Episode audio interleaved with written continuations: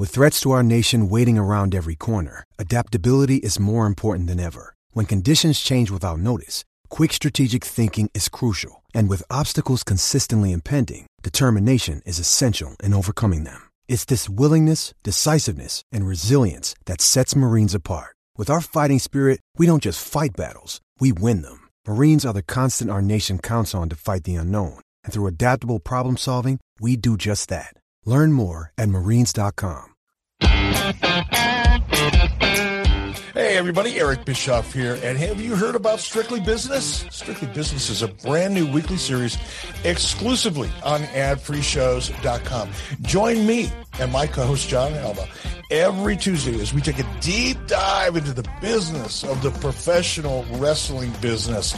And this is some straight up business talk here, no fanboy nonsense. We discuss television contracts, advertising, licensing, and of course, the highly debated ratings.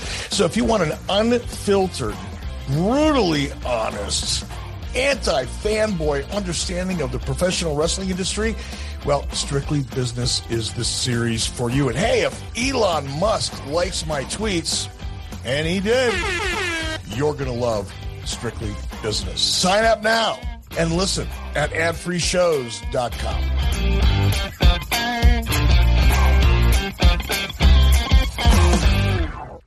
Do you love wrestling podcasts but hate all the ads? Well, you can get all the great podcasts early and ad-free at adfreeshows.com. It only starts at nine bucks a month, but you get exclusive series at adfreeshows.com like Title Chase, Eric Fires Back, Conversations with Conrad, and tons more, and a chance to interact with your favorite podcast hosts every month. See for yourself why thousands of other wrestling fans say adfreeshows.com is the best value in wrestling. adfreeshows.com.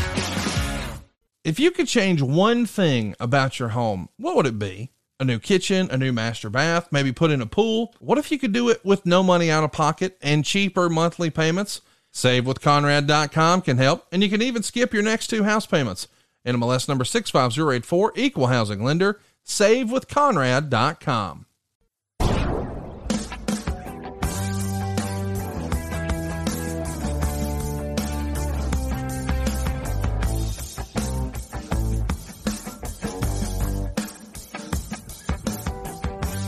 Hey, hey, it's Conrad Thompson, and you're listening to DDP Snake Pit. And of course, we couldn't do it without the Hall of Famer, the man of the hour, ladies and gentlemen, Jake the Snake Roberts. Jake, how are you, man? A little tired, but I'm gonna be all right. You've been a road warrior, man, right? You've been uh, traveling Yeah, every I'm day running for a the week. Hard. Out there for AEW this last week, really enjoyed myself. It's it's such a pleasure for me to go to that show and just watch it and be a part of it and see some of the guys and every now and then get a chance to school somebody on a little something something or you know, or just keep my mouth shut and enjoy it. there you go. But uh, yeah, I had a great time in Pittsburgh. Uh, Lance went out there and murdered a guy in about a minute and a half. He's got to quit stretching these matches out. But anyway, uh, you know, can't wait till this next week in Philadelphia. You know, and, uh, yeah, got things happening out there, man. Between the pod- podcast and doing um, AEW and a few signings here and there. Going to be working on some mid South stuff. I know that's near and dear to everybody's heart that ever went through there or ever watched it. That was one of the best. But uh, going to be working on that this week, and uh, I'm going to take a psych eval test too. I'm really excited about that. Oh, wow. Okay. Well, I'm interested to hear how that turns out. Uh, is that I'm just worried about the person giving it to me. Fall out there, you know. Uh, yeah, it's one of those deals where when you come out, you want to say, Did I pass? Uh, it's a totally Yeah, different did I pass? And how are you? Of course, we should address the elephant in the room. Normally, we have uh, another Hall of Famer with us, Mr. Diamond Dallas Page, but he's uh, That's oh, right, we do. Yeah, I do remember that. just you and I today, man. Something a little special Man, This today. is going to be so nice. No, it's not. Uh, we got to stretch it out a little bit for DDP, man. He's uh, off frolicking in the woods or something. I don't know what he's doing, but you can bet whatever he's doing, he's doing to the best of his ability. Oh, there's no doubt about that. Uh, we're going to be talking about uh, or tackling a pretty serious subject today, and, and we're going to try to do this. I don't know every month or so here, where we talk about someone overcoming an obstacle in their life, specifically, a lot of times we're going to wind up talking about addiction. And that's what we're going to be talking about today. And Jake, you've talked about this subject a lot over the last 20 years or so, but when do you first yeah. remember hearing the word addict? You know, I can't remember. I really can't. Um, it's a word I wished I'd never heard. I can tell you that. I wish there was a word there wasn't something for that. Right. Because um, I certainly lived it for a long time, and uh, it left its scars on me and uh, marks on me, and uh, not only on me but on my family. See, that's that's the real bad thing about addiction. It doesn't affect one person; it affects their whole family, and uh, it's it's horrible because uh, the children suffer, uh, the wives, the husbands, they suffer. Everybody suffers.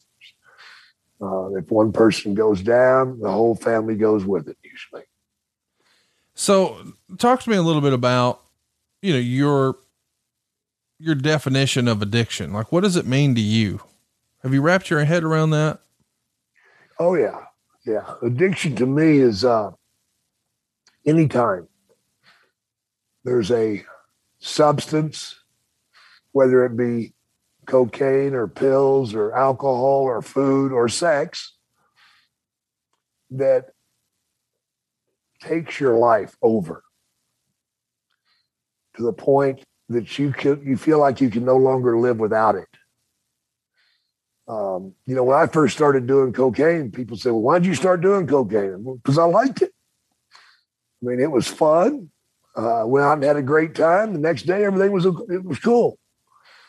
But then one day, it turned on me. When I say turned on me, it no longer became a choice to do it. That's what addiction is. When it's no longer a choice, it's a necessity for you to survive through a day.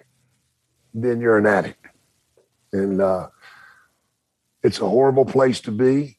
If you want to buy a ticket to death row, addiction's your way.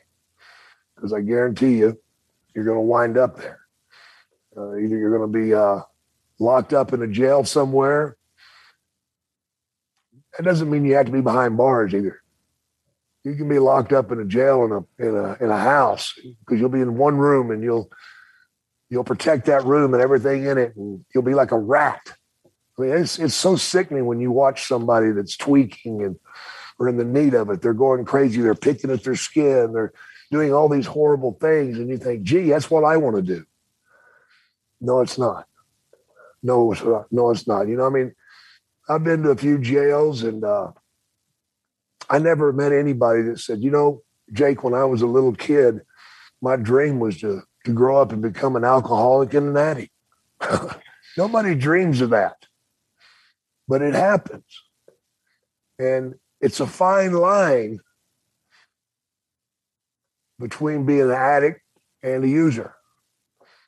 And um, man, once you cross that line, life is over. It really is. A lot of guys who are in the wrestling business ultimately come out one day and, and sort of in one way, shape, or form or another, they, they blame the wrestling business uh, for their addiction issues. And, and other folks say, no, it's probably more of a genetic issue. And it was just in my, in my gene pool and I had the addict gene or whatever that is. Yeah. D- do you think if you wouldn't have gotten into professional wrestling, you still would have had issues in that regard? I, I do. I do. I do think I would have because um, I'm one of those people that for whatever reason, if I like something, I want a lot of it. Mm-hmm. you know, if it feels good, I want to do it a whole bunch of times, you know? So, yeah, I think I would have wound up the same way. I, I think before I ever got into wrestling, I was headed that way. You know, I, I was I was working on a freight dock, man, and uh, couldn't wait to get off so I could drink. So, uh, you know, and, and I do have the genes for drinking. Uh, my grandfather was an alcoholic, and uh, I've seen that over the years that it's so crazy that the next family, his children weren't addicts or alcoholics because I think they watched him, you know. But the grandchildren are. Myself, Sam Houston, he's an alcoholic. Rockin' Robin, she got close, real close to uh, getting stuck in that. And, uh, you know, we see it every day, man. We see people going down and, and making mistakes, and you just wish them the best. I'm Tammy Sytch right now. She's, uh, she won't be driving no more, I don't think. Uh, it's sad that it happens, man, but uh, it, it's going to happen. It's going to keep happening. Uh, what gets me today is that the availability of the drugs that you can get now on the streets is totally out of control, man. And uh, not only the pharmaceuticals that you can get, but now people are smart enough to mix up stuff and hand it out. And it's killing people, whether it be um, fentanyl, you're saying fentanyl, crank. Uh, yeah, fentanyl is real big right now. I know I was up in the Northwest here a while back, and I'm like, what the hell are those tents for in the middle of the street? Oh, that's fentanyl stops. What do you mean? There's so many addicts in that area that they literally set up tents so they can go in there and get the uh, the adrenaline shot to save their life. Oh wow! And that's like every two blocks. This is in Vancouver, British Columbia, and the the number of deaths up there over bad bad drugs, not pharmaceuticals, but stuff that's been mixed up and put out there. And the people grab a hold of it thinking they're getting one thing and they get something else and they're dead. It's just amazing. And the bad thing about an addict is you can tell him all day long that might be the bad stuff. He's going to try it. He's going to try it because the need gets to be overwhelming and it takes over. And once it takes over, man, I've been there. You know, I've I've sweated, I've cried, I've fought, I've stolen. I, I sold a car in Puerto Rico. I traded a Lincoln Continental for about $500 worth of rock. You know, a car worth $10,000. I just traded it because I had to have some dope right then and it's insanity. And when it gets to that point, it scares the hell out of me. You know, I, have been to New York City and some of those places that there were literally children on the streets trading oral sex for crack. I'm talking 12, 10, maybe younger. I don't know made me sick. Coming up and knocking on your car and begging for it. I'll do this for you for $10. $10. You know, it doesn't make you want to cry. It just makes you wish the hell you were on a different planet when it gets like that. Well, you, um, you know, a lot of times you hear people say, "Oh, marijuana is a gateway drug," but I think in wrestling and and amongst a lot of men, uh, a lot of it probably starts with alcohol. And you indicated that maybe there was yeah. some alcohol. I, I don't. I don't think marijuana is a gateway drug. I think alcohol is. Yeah. You know, uh, I, will tell all the folks out there, I'm I'm pro pot. You know, I, I never got in a fight when I was smoking pot. I never got in trouble when I was smoking pot.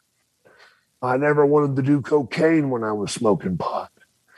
But uh, you give me a few Jack Daniels, brother, I want to fight, and I want some. I want some shit to go down, and I want some goddamn cocaine right now. Well, you know? When did the alcohol start to get out of hand for you? Do you think? Oh, um, you know, as long as it was beer, I was okay. So I guess I'm about 32. So you were working and, for Vince uh, at the time? Yeah. Yeah. Yeah. Yeah. And uh, it just happened one night, man. I was never pro liquor.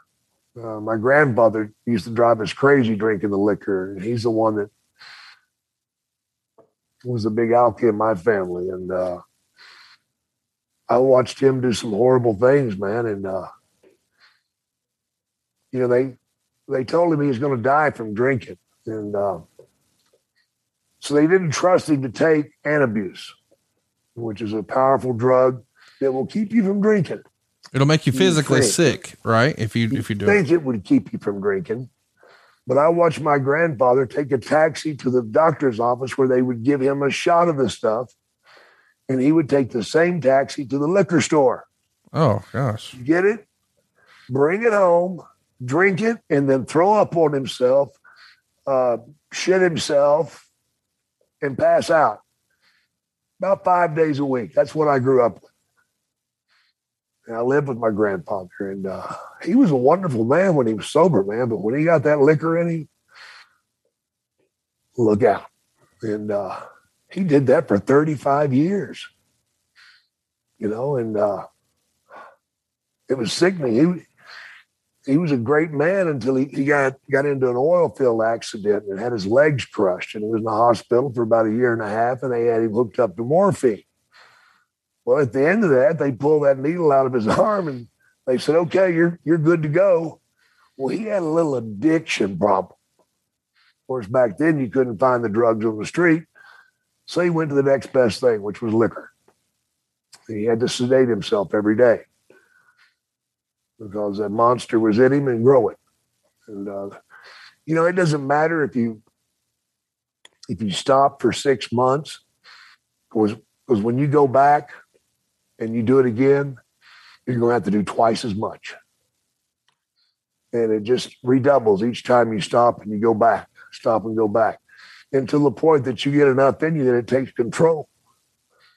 And uh, like I said, if you want to a ticket to death row or a sure way to die, get into addiction, man. That's your ticket. But it's going to be a process, you know, and uh, some people go faster than others. Uh, I wished I would have went fast. It would have saved my family a lot of suffering. Um, I tried to commit suicide a couple of times and failed. And uh, you know you're messed up when you wake up from an attempted suicide and you're angry at yourself because you failed at dying. that makes no sense at all. And uh, I'm just so grateful that by me going through all this, uh, there's none of my children that, that even get close to shit, you know. Um, they, they stay miles from it. And uh, that's the only blessing out of being an addict that I have. So when you first realized, hey man, probably drinking a little more than I should be, uh, and, and, you attribute that to liquor, that would have been the WWF era for you. But that right. that travel schedule was brutal. I mean, you yeah. were on the road all the yeah. time, and I don't think people really understand it. I, I, I, want everybody to go to the history of WWE.com and you can just take a look at that schedule that Jake was keeping. We'll call it 87, yeah. 88, and that sort of thing. But you're crisscrossing the country probably nearly 300 days a year. And some yeah. of the routing at times Over was crazy, you know, where, where you would be, you know, New York, Florida, LA, Chicago, back to, I mean, just all over the place. Like, how could this happen in consecutive days? But also too, in the middle of that, you're, you're, you're in hotels and, and traveling by car and you've got this big adrenaline rush because you're in front of all these people. So it's been said over the years that guys had their own sort of routine of here's how I cope with travel on the road. What was your routine back then? Oh, my routine in the beginning was beer, a little pot, and a sleeping pill. After the match, you're saying? Yeah. And then Vince came along and cut the pot out. Man, when he cut that pot out, that was tough because we didn't have a go to thing to relax us now. You know, we had to double up on the beer. And then a lot of us started taking different pills. And uh, that leads to problems. When you start mixing your drugs, you're going to kill yourself. You know, uh, that's that's gotten a lot of guys. You know, they start mixing them. They, they take a pill, they have a few beers, they pass out, and they wake up and they think, wait a minute, I didn't take my pills. And they take more, you know, and uh, that's your danger zone, man. That's when you're flying into the fire, you know, and uh, you can't get away from that skillet, man. Once you get burnt, you're in trouble, you know, and uh, I've seen a lot of good people go down hard. Terry Gordy was probably one of the hardest that went down. He died on an airplane and they brought him back. But when they brought him back, they didn't bring him back quite soon enough. And about half his mind was gone. And uh, here is one of the greatest wrestlers ever. And there was a time that he had to learn how to wrestle again because he'd forgotten everything because of that incident. Most people would have stayed dead, but he was a rugged son of a bitch, man.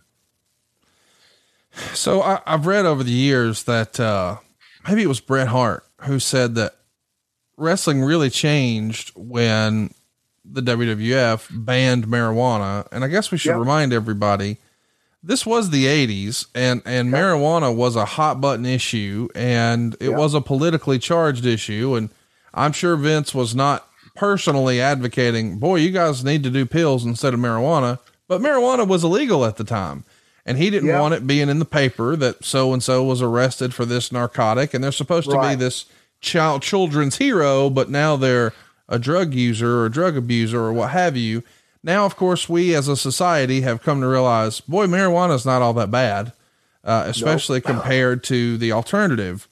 Um, Absolutely. But it's it's interesting to think about whenever you talk about wrestling and addiction. It does feel like we wind up talking more about prescription pills and that abuse more than anything else. Yeah. But I think a lot of that is just because of the way society at the time had villainized marijuana. I'm sure you agree. Absolutely. I, I do agree with that totally. I mean, the amount of pills that were being handed out in the WWF at the time was mind boggling.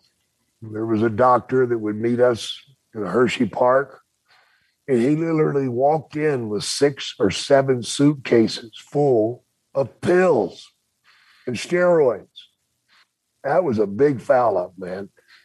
Because you could go in there and you could ask him for Valium, Halcion, steroids, pain pills, whatever your heart desired. And then what you would do is you would try to find out what would get you from day to day. Because it was hard from day to day. When you're only getting five or six hours sleep a night, you can't go from the ring to a hotel room and lay down and go to sleep. I don't give a damn who you are. Nobody in the world can do that because you've got such an adrenaline high going. So if you get to your hotel at say midnight, need to eat something, Okay, there's another hour. It's 1 a.m. Okay, I need to lay down. You still can't lay down. So what do you do? You take a pill. You take a pill, you got to get up at seven. That's six hours. You were lucky, you got six hours.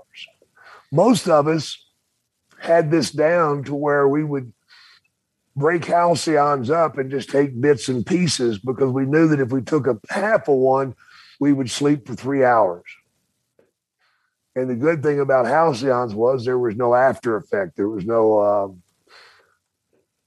uh, like a, if you took a Valium, man, you're like, blah, blah, blah, you know, and it was horrible.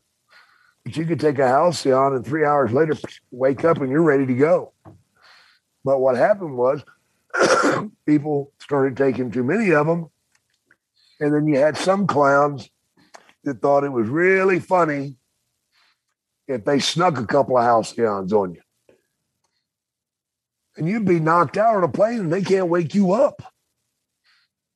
Well, something's wrong with this guy. Next thing you know, they putting you on a gurney, take you to the hospital, find out what the hell's wrong with you. Or they do it to them in a bar and God knows what will happen. There were so many incidents in bars where guys were throwing in somebody's beer and people would drop. Uh, there were guys taking advantage of girls by throwing them in their beers. and they would pass out. Of course, when they woke up, if they were lucky, the only thing that happened to them was sex. but usually somebody wanted to get funny and they'd cut off all their hair or they'd paint their face with a magic marker or they'd do some horrible shit to them, pass them around to guy to guy to guy. I was never a part of that. Never. I, I never doped anybody. I guess because I was just too damn selfish. I wanted to save it all for myself. That's what I think.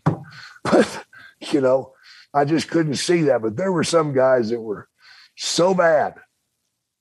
And they are so lucky they didn't kill anybody. Because one guy would throw one in, then somebody else would walk by and throw one in. My God, the next thing you know, that person's got four Halcions in there. It cost people their jobs. Joe LeDuc got fired over that because they some couple of guys doped his drug, doped his beer, and he went goofy in a bar. They wonder, well, why did he do that? Well, let's think about this. And it's not funny when it costs you your damn job or your life. I don't think there's anything funny about putting chemicals in somebody's drinks. Yeah, I'm not to cut you off, but what you're saying there is these guys, and I think some of us probably know some of these fellows. Oh yeah. Uh, it was a rib to them. It was a joke. It was a That's ha what they called. Yes, but it's Yeah, not they funny. called it a rib instead of attempted murder. Right. you Right. know, and that's what it really was. You know, I mean, uh, Outback Jack, it cost him his job.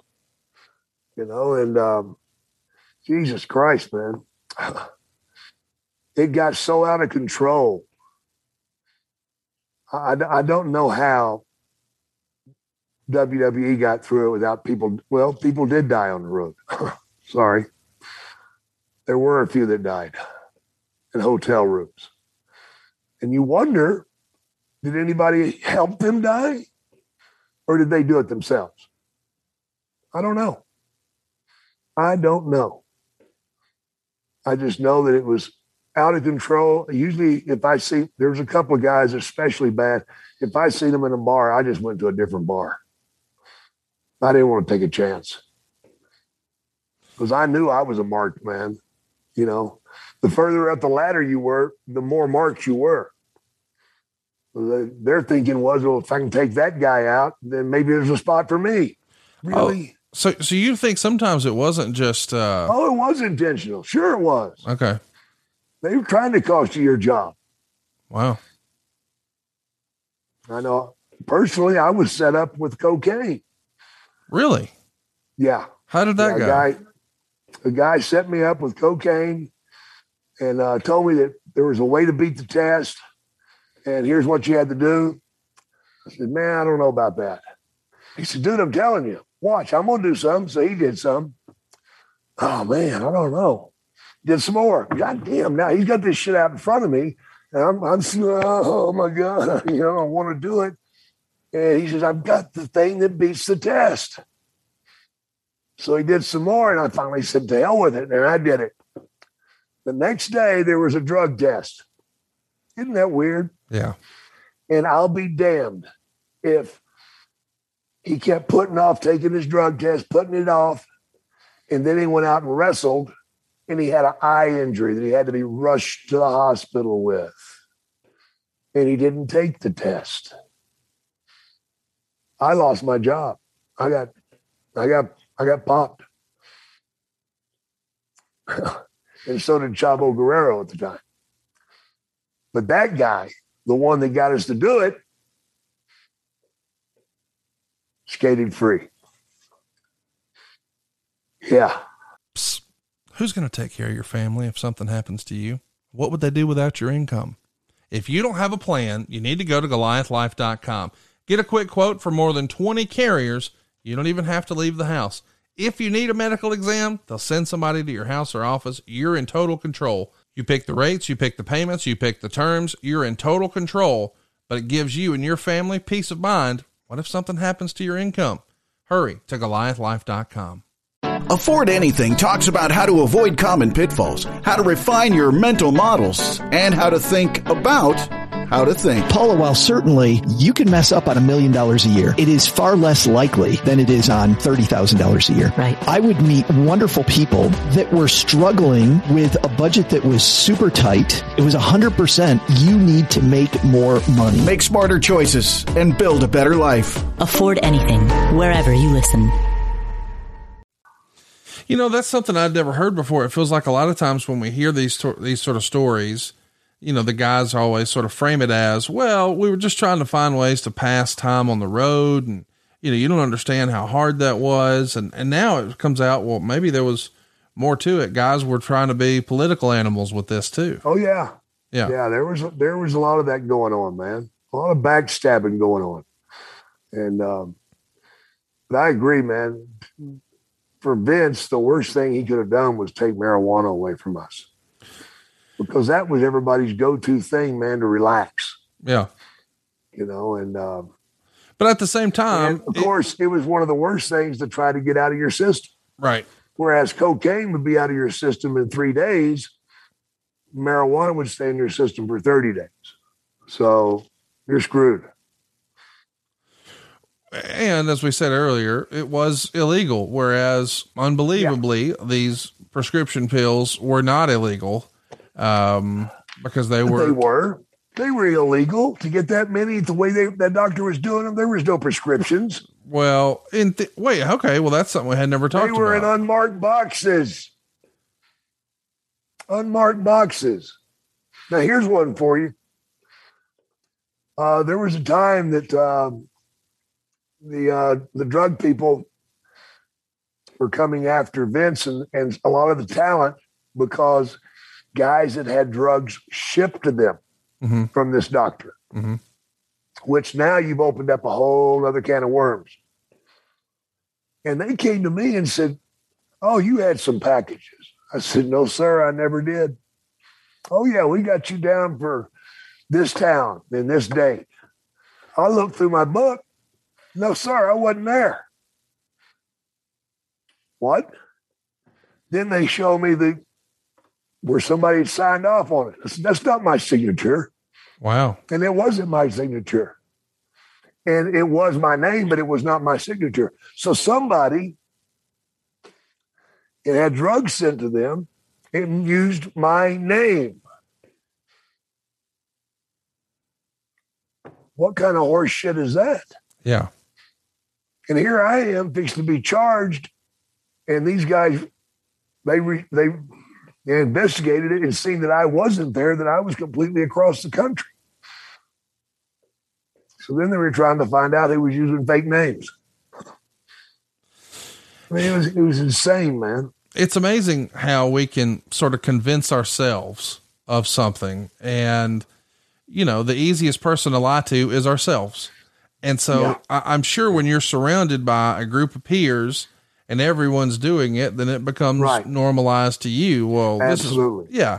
Absolutely. You jump on board because you want to be one of the guys. You want to be on the in crowd. You want to be, I want to do what the star is doing, you know? Of course, that's, that's just, that's human nature, you know? And, uh, And this I'm is so the era where people said business is done in the bar too, right? yeah, oh, yeah. Yeah. Yeah. Well, see, back back in the day before WWF, you did your business in the car. Yeah. You talked in the car and you talked about making yourself better or learning or finding a different idea to do something at this time and that will get more out of it or that will get better heat. That's where it was all done. But when it came to WWE, WWF, it was done in a hotel room, snorting cocaine and taking pills and sitting in a bar trying to hold yourself up. And that's more of a circumstance of, you know, we were doing car travel versus air travel. Yeah, Yeah. yeah. So w- does the road almost become a part of your addiction? Cause you know, there's certain wrestlers who they became road warriors. And even now later in their life, they still prefer to be on the road as they don't know how to just go home and be home. Does that make sense? Yeah, it does, man. And, uh, um, I enjoy traveling, but I don't enjoy traveling with four guys in a car. Right. I enjoy traveling by myself or with one other person. My wife. Uh, it gives us time to think. It gives us time to talk without so many distractions. Um, yeah, I, I still enjoy that. But I'll tell you this I'm not going to drive 200 miles with her. you know, six blocks does it for me now, you know. oh, oh, no. No, I don't want to do 200 miles anymore, man. It hurts. It, it amazes me the miles that we drove back in the day. We were driving two and 3,000 miles a week. Yeah. But, but when you think about every, a flight every day, whew, wrestling every day. I wrestled Steamboat 89 days straight. 89. And it got so bad that I couldn't even talk. I couldn't communicate. I was just uh, uh, just brain dumbed. And I'd go to the ticket desk and pull out a stack of tickets because back in those days, they'd give you a stack of airline tickets that thick. Here, here's your tickets for the next four weeks. You need to sort them out. I'd just throw them on the desk and say, "Y'all get one." I don't know, you know, because I couldn't figure it out. But it, it was a time, man, and but it was also a time that we were in front of sellouts every night. So you didn't want to miss it. No, I remember when I was doing that 89 days. I told my wife, I said, baby, I, I don't know if I can do this any longer. I'm dying. She goes, honey, you made 12 grand last week. Well, uh, maybe I can do it one more week then, you know, because I'd never seen that kind of money before. Yeah. When you go from making 1500 to 5,000, 10,000 a week, that's a hell of a change, man. Yeah. You know, that's like going from eating peanut butter to eating prime rib. Yeah. It's a hell of a change, man. And it's a change you like. You know, the money was flying at us so fast and we were going so hard, we didn't have time to think about what we were doing to ourselves. That was the biggest thing.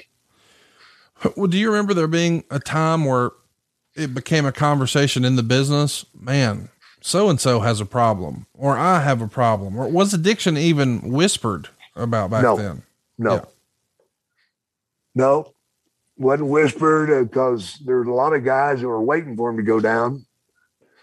And uh, if you had any salt about you at all, you'd tell them to mind their own fucking business.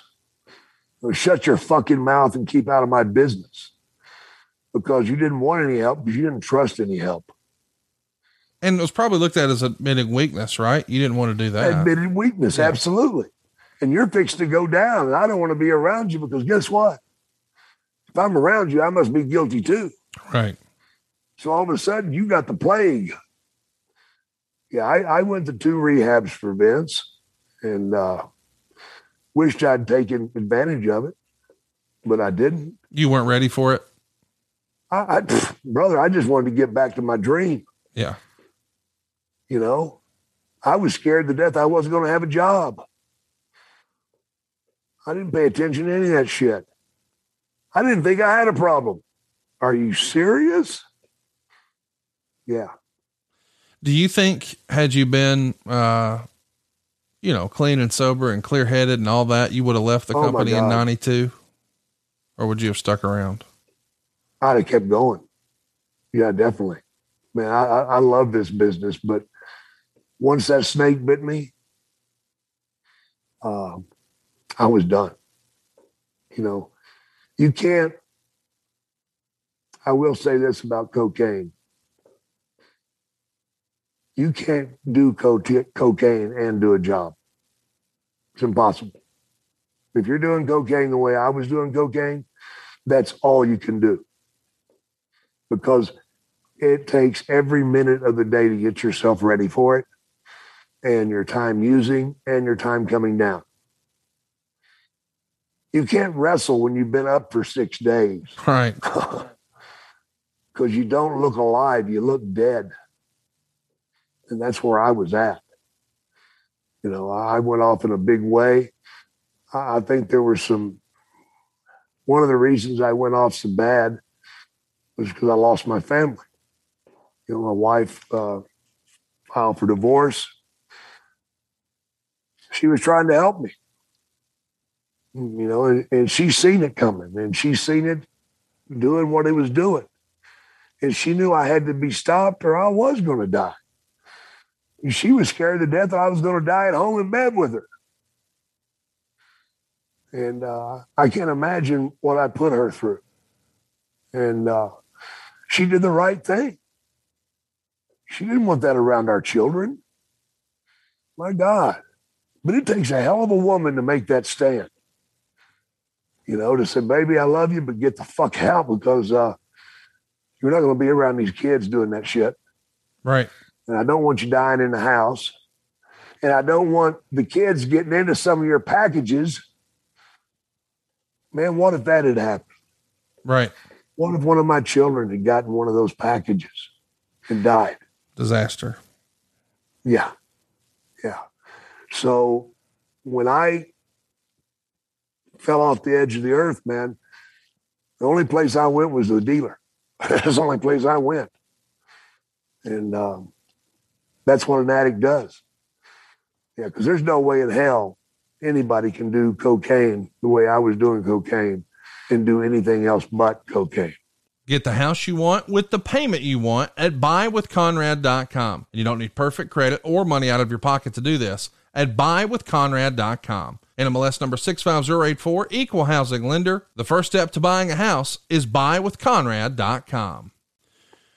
When you left the WWF and went to WCW, did you think that that would be, you know, that it would be a different environment and that it might be better yes, for you? I did. But see, I hadn't divorced yet, and I was going to have time off the road. Fewer days, yeah. Yes, I was. I was going to be working a third of what I was working. But the thing that happened to me in WCW was I'd made an agreement with Kip Frey as to what I was going to be paid and how I was going to be paid and the percentage I would get if uh, the pay per view went up half a point or something, you know, like that. And then I was also had a hell of a damn merchandising deal. That agreement was made with Kip Frey, but it was never signed because I couldn't sign it till the 90 days was up from Vince. Well, about the 70, 70th day, Bill Watts takes over. Mm. Kip Frey's gone. I'll never forget the look on Bill Watts's face when he read my contract. He just shook his head and ripped it up and threw it in the air. He said, Are you fucking kidding me? You're not getting that money. Be damned if you're going to get it. And his job when he came to WCW was to chop those contracts. Right. The money he saved, WTBS, he got a percentage of. So he would make certain guys that had a healthy contract. Either you're going to hmm. start, you're going to drop your money, we're going to renegotiate your contract, even though it's not up, and you're going to take less money, or I'm going to put hmm. you out there on television and beat you like a dog every damn week. Brian Pillman. Yeah. Yeah. There was more than Brian. So you eventually uh, return to the WWF, and boy, when you come back, it's a totally new persona for you. You know, we've got, Yeah. uh, I guess we'll call it a redemption persona, if you will. Yeah. Well, Uh, Vince had a lot of fun with that. Okay. He wanted, he wanted to laugh at it. You know. Um, Were you still struggling at that point? Huh? Were you still struggling at that point? No, I wasn't struggling in the beginning, but I didn't want to work. I just wanted to write. But like Vince does, he gets what he wants. And this guy would get hurt or this guy would miss a show and I would have to go replace him. That was okay. But then he said, We need you to go on this European trip or we need you back on the road. And there was some games being played at the office with the writers. There was a lot of jealousy involved. Some didn't want me there, some did. And uh, it wasn't long before I was out of that mix. Um, and that's a shame because I enjoyed writing. But when I went back on the road full time, I knew I was in trouble. Because that's where you got in trouble before, right? Absolutely. Yeah. I can't go seven days a week. Yet you are throwing me out here. And there were a few guys in the locker rooms that played some games that were pretty nasty. You know, putting stuff in my bags. You know, the utensils you might use to do cocaine would be found in my bag. Well, I didn't put it in there. But it wasn't long before I started using again. And as soon as I did, my wife said, We can't do this again. And uh, she divorced me. And once she filed on me, that was it. I left the WWF and I went straight to my cocaine because that was the only thing that took the pain away from me. That was the only thing that made it all right. When I did the coke, I could forget about my wife and my four kids. If I was high enough, I could forget about it. Only problem is when you wake up, you got the same fucking problems.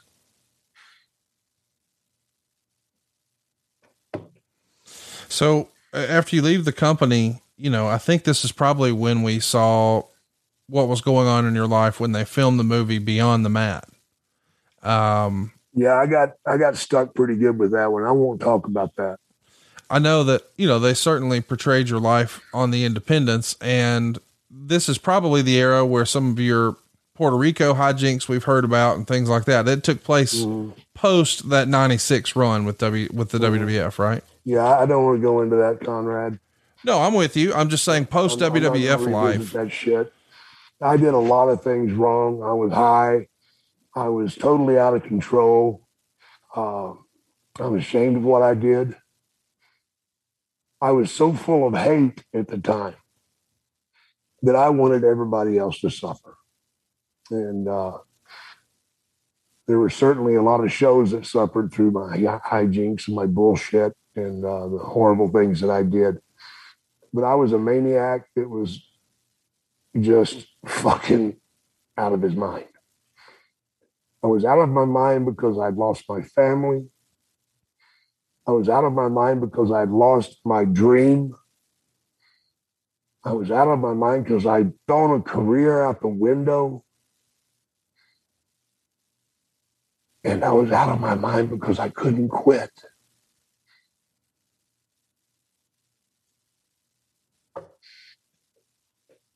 it's a well known fact, and I'll just say it again. I would not be sitting here today without Diamond Dallas Page. That's what I wanted to ask is, you know, I think you wind up leaving the company in 97. When does the, the DDP change happen in your life? 12? 2011. 11. Okay. So 14 years 12, later. Whatever. Yeah. Yeah. There was a lot of pain those years, man. And uh, a lot of living hard, a lot of living without were those were those the worst years of your life? Post? Absolutely. Yeah. Absolutely. I was broke. Um, nobody was going to use me. I mean, that's something we should at least talk about because we have talked about, you know, losing your family and losing your career, but there's also the financial impact here where you went from well into the six figures to now, hey, what am I going to do this weekend type deal, right? Forget this weekend. What am I going to do today? Right. I live day to day for food and for drugs. Wow. And if I had a choice, I can eat today and buy groceries for the week, or I can get high. Which one am I going to do? Mm. I'm getting high. I'll worry about eating tomorrow. Is that where, and you've talked about it on the podcast before, you know, that you used to almost suffer from some self loathing and DDP would yeah. even say, you can't wear shirts like that and blah, blah, blah, that oh, were yeah. sort of oh, negative. Yeah. yeah. yeah. That was marked in my mind because I wanted to laugh. You know, when things hurt so bad, you want to laugh at them, you know? When it's the friggin' truth, you want to try to laugh at it. You try to make a joke out of it, like it don't bother me. Yeah, it bothered me that all that shit happened. Yeah, I hated myself. I hated myself so bad, Conrad. You have no idea, man. You have no idea. But that really kicked in 97 forward, those 12 or 13 Yeah. or 14 Yeah. years. Yeah. Yeah. From 2000 on, I was, I mean, it was so bad I left the country for four years. Really? Yeah. I went to England and just hid out. Hid out. And I was able to hide out over there because of some wrestling fans hmm took care of feeding me.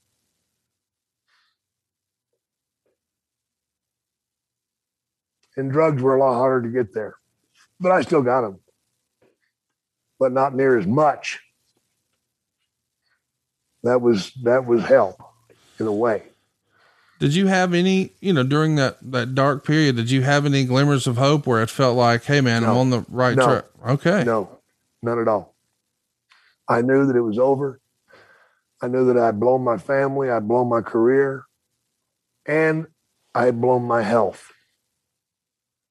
You know, up until then, I wasn't suffering from the health consequences. Right. But now my body was starting to break down. Um, I had some several issues going on. I needed hip replacement really bad, couldn't afford it. Um, was about to have it done in England before I left, but I left anyway. And uh, yeah, I need to stop, Conrad. So we're back and we're back with the good news. We left off talking about Diamond Dallas Page and how he came into your life. And boy, this is a story of redemption and a story of overcoming and a story of turning your life around and making the impossible possible. And I don't know that anybody, maybe even you wouldn't have guessed, man, life could be as No. good as it is right now. Not not in a million years, uh, Conrad. Uh, when you get as deep as I was, I mean, I, I look back and it, it, it's horrifying. It, it truly is. Right now, my heart has just been ripped open, and I'm I'm reliving some of those bad years, and I almost want to throw up because uh, some of the things that I did to survive back then, I don't even talk about. Sure. But when Dallas came back into my life, um, you know, it, it started with a phone call. Then uh, he came down to see how what kind of shape I was in. And of course, being an addict, I lied my ass off. Said, "Yeah, it'd been ten days since I'd used, and been about thirty minutes," you know, because I was desperate, and uh, I was so desperate because he said, um, "Well, let's see if you can lose a few pounds, and we'll come back in three weeks." Hell, in three weeks, I'd lost like seventeen pounds. Oh, wow. Good for He's you. like, oh yeah, he's like, what are you doing? Don't lose all this shit now. Wait till we get to Atlanta. and um, because I've seen a glimpse of hope, and I knew that if I could get around, get away from the hell I was in, that maybe there was a hope. And, I think that's what happens to a lot of addicts is that we get so far down and there is no hope. Number one, not only because of your addiction, but because of your financial problems. hmm Um, most addicts have ex-wives chasing them, Mm. you know, because they're not making their payments the way they should. I was one. Um, and Dallas put an offer on the table that was just, my God, it was like hitting the, for me, it was like hitting the lottery. Because he told me he would bring me to Atlanta. He would pay for feeding me, taking care of me, and he would pay my bills. And uh, that's what we all want, isn't it? Yeah. to have our bills paid and uh, live good and eat good and, and sleep good. Um, I went from sleeping on a couch to uh, sleeping in a really nice bed. Yeah. Um, I went from eating bologna sandwiches and crap that you wouldn't put in your mouth to eating the very best. And I went from working out, from not ever working out to working out. And um, I came to Atlanta, and of course, I had a hell of a monkey on my back. Um, coming to Atlanta, I figured it'd last about two or three weeks before he'd kick me out. That's what I wanted to get to is you had been, you know, in such a dark place for so long. You had to be uh, skeptical, right? Like, sure. Oh, yeah, I, I knew it wasn't going to work. right. I knew it wasn't going to work. And it wasn't perfect. Right. When I say it wasn't perfect, uh, what I'm saying is that, that I would get away from him and I would go out and drink. I would cook up some plan. And I mean, brother, an addict can think of some good shit. Yeah. We, you know, it's, this is like you know, writing The Godfather and putting it out there, you know. And uh, you con people, you lie to people. And, and it got to the point that Dallas was okay. He just had to take away those opportunities for me to be alone because he realized that if I was alone, that I would find it. And that was what it was. So I was, ta- my privileges were taken away. I was, uh, wasn't allowed to go anywhere by myself. And uh, thank you, Dylan. Thank you, Garrett, uh, for being those guys that went with me. And uh, my God, they went through hell putting up with me because I'd try to con them too. But it was just a, a, thing of who are they more scared of, me or Dallas? Right. And they were more scared of Dallas, thank God. Because, um, you know, I tried to play games on them. And, uh, you know, every now and then I'd sneak sneak away from one of them in the airport and get a couple of shots, you know, but uh, that wasn't going to be long lived because I would tell on myself or I, it would be found out anyway. Because not only did I have them to worry about, I had every stinking DDP fan in the country Yeah. watching me. And um, it was uh it was tough, man. he put a pretty good pretty good fence up for me. And the thing about Dallas was I was expecting him to give up on me because I'd never had anybody stand by me besides my wife. And eventually she gave up. Mm-hmm. And uh, he stood by me. Uh, when I would mess up, he would add something into the mix that took away that opportunity. Next time, if this comes up, they'll be this will be blocking you. It's like a chess game, you know. And uh, he kept coming up with things to block me, and he kept adding things for me to do. But whether it be 90 meetings in 90 days, or I had to write stuff up on a chalkboard, things to get my mind going to a positive place. Because when you're an addict, you don't have positive places.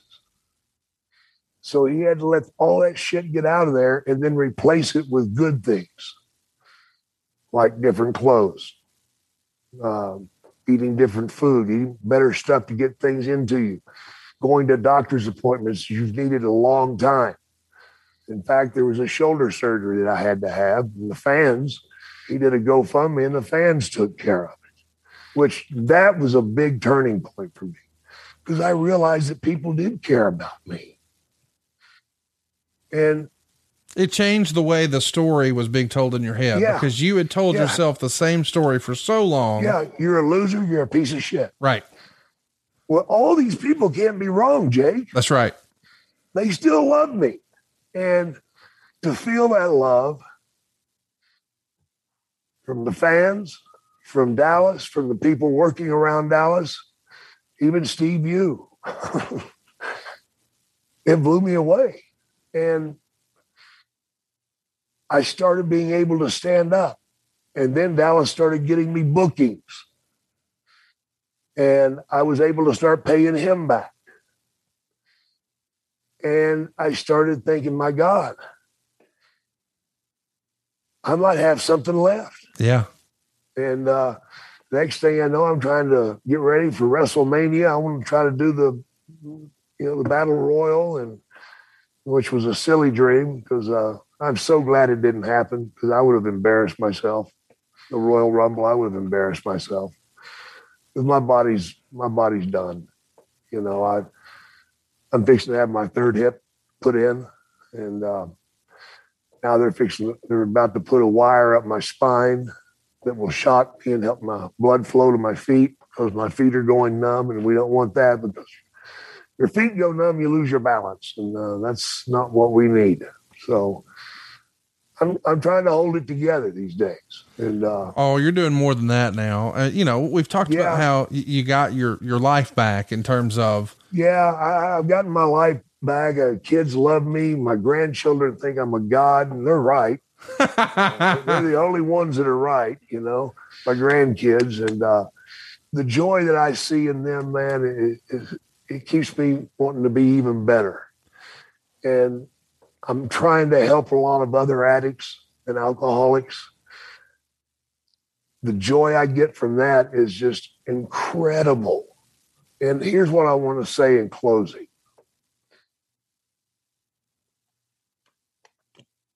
If you're to get better, there's some things you have to do.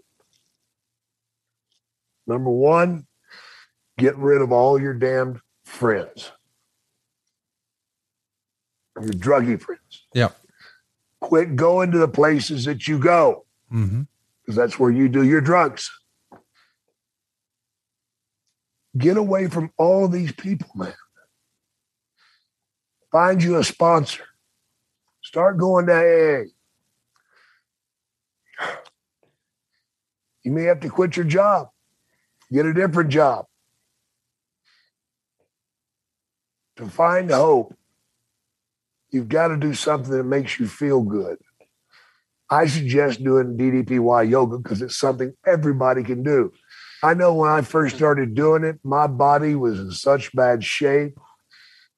There's nothing worse than having to walk through a Walmart at four o'clock in the morning because you're embarrassed and you don't want people to see you because you look so bad because you're all hunked over and you can't straighten up. You, you're walking like this.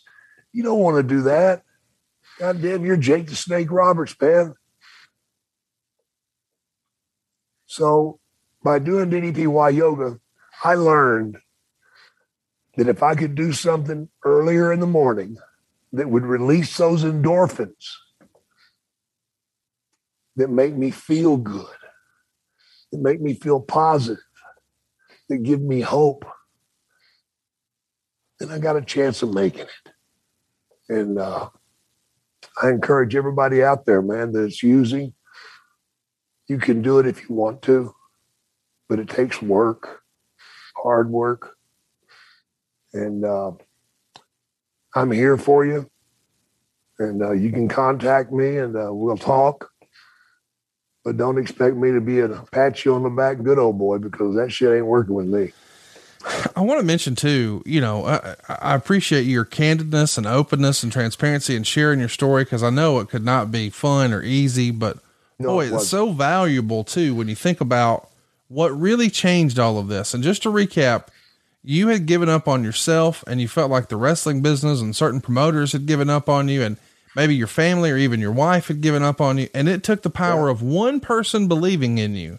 And that one person was, was Diamond Dallas Page. And even then you were skeptical of it, but eventually Oh, he be- believe it. he believed in you enough that you started to believe in yourself. And now look at you now, man. You, you got your house back, got your wife back, got your wrestling contract back. You got your life back. And That's that crazy. that felt like it was not possible, but it all changed with the belief of one person. One person. person. believed in you, and then eventually you believed in yourself. And this is such a success story. I'm, I'm I'm hopeful that there's a lot of folks listening to this who maybe they're going through a dark place in their life, but it was the positivity of one person. And so I want not just an addict maybe listening to this or somebody who's struggling, but maybe you know someone who is. And Jake's Yeah. testimony is one person believed in him and his life is forever changed. So why not be that that person for somebody? That's exactly right. Absolutely you know, the world would be a lot better place, Conrad, if we would all start helping each other. Yes. You know, no matter what color you are, what size you are, how pretty you are, or how much money you have, we all need help. Yes. And we all need a little love. Thank you, Conrad, for today. It was hard for me. And um, I just know that I got a lot of better days ahead of me. So many. God bless you. Thank you guys. You, Appreciate everybody Bye-bye. tuning in today.